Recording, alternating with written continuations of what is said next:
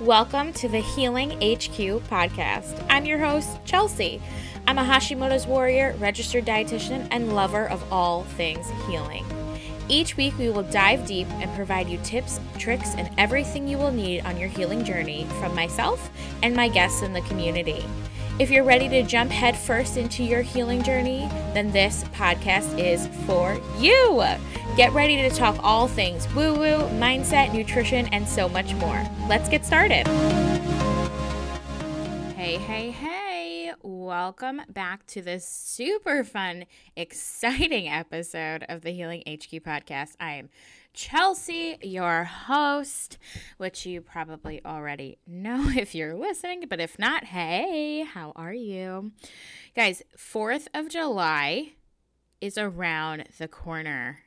When did July happen?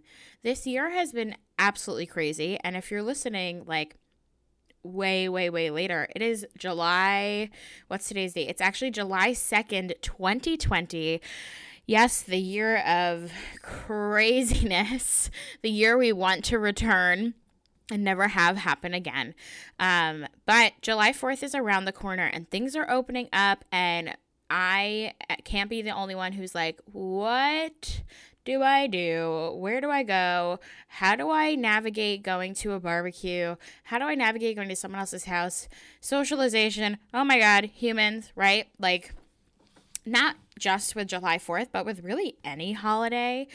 I really, really, really, really try to be as graceful and compassionate towards myself because holidays should be fun and should be celebrated just like honestly really any other day but i used to hate holidays because i'd binge i'd overeat i'd drink too much i'd end up feeling like a truck hit me there was just so much talking, eating, drinking, and just having to be on at all times.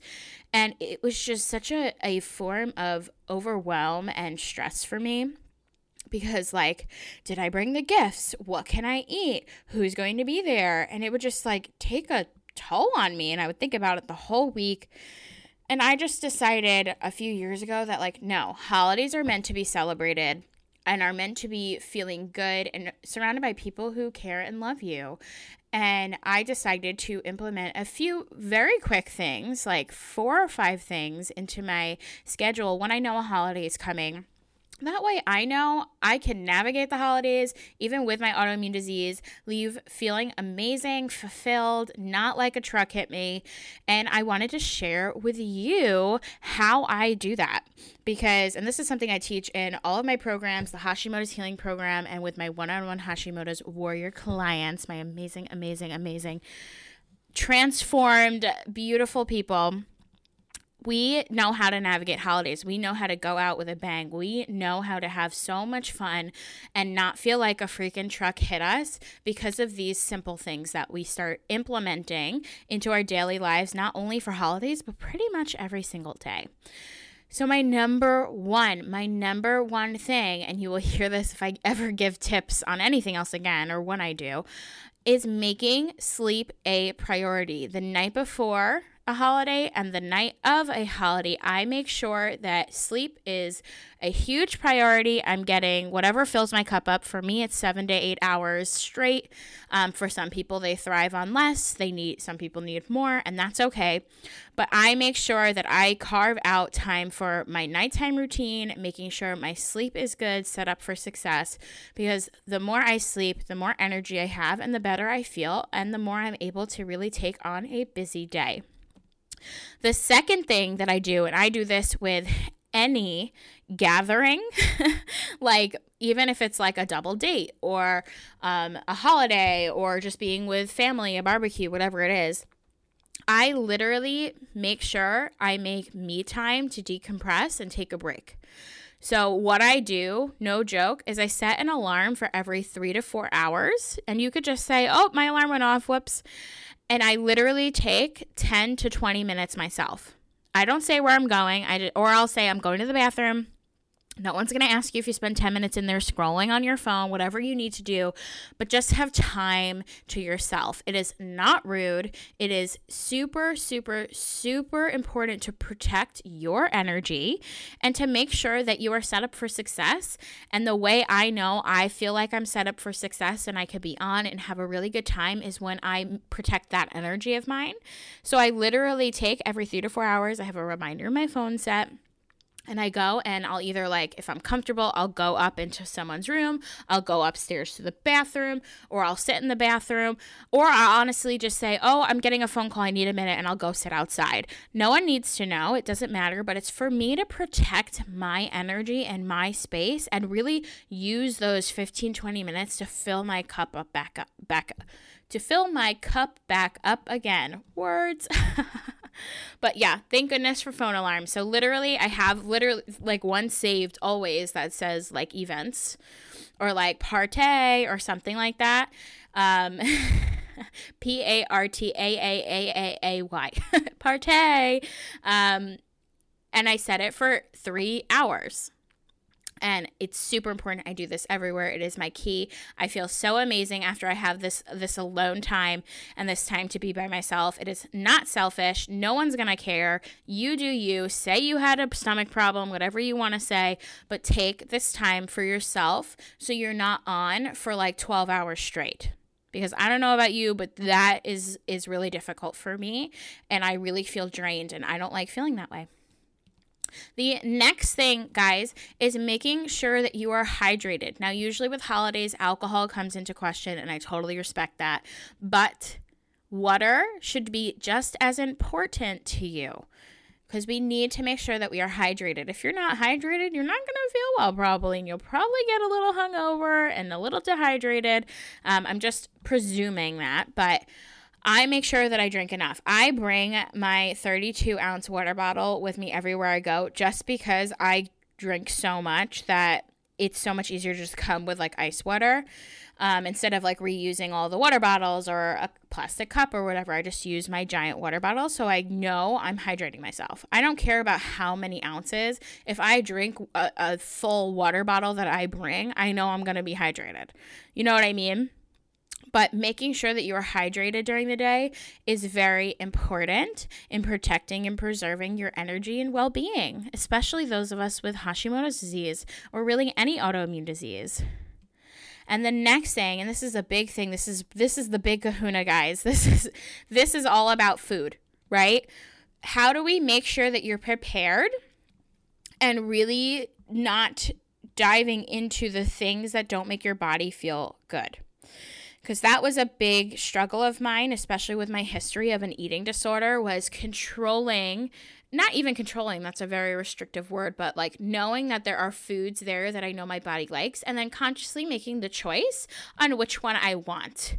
Because um, there's a difference between feeling restricted and then you binge which is what i used to do and feeling like you have a choice and maybe you'll have a mix of both but being full aware of what makes your body feel good and what doesn't.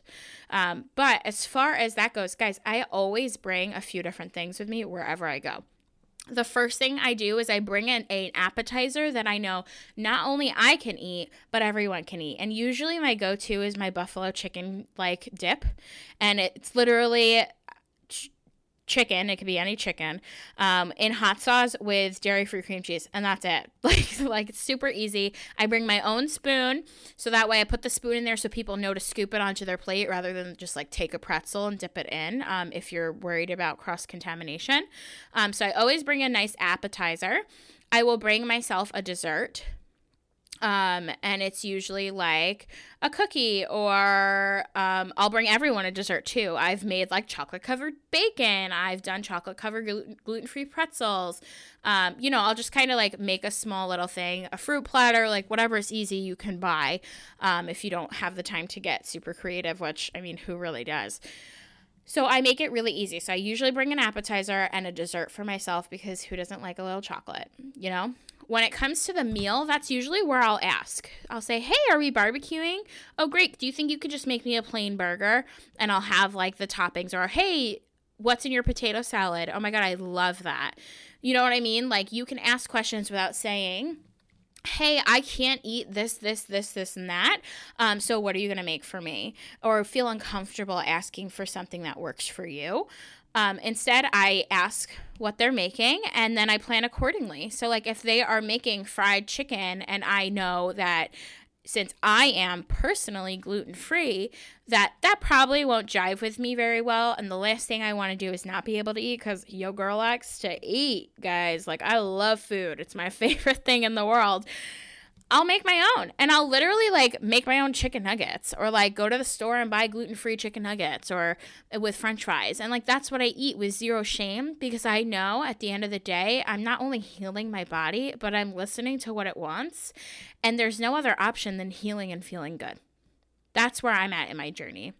So, guys, my biggest tips sleep. Get a solid amount of sleep the night before and the night after, 1 million percent of a holiday, weekend, event, something.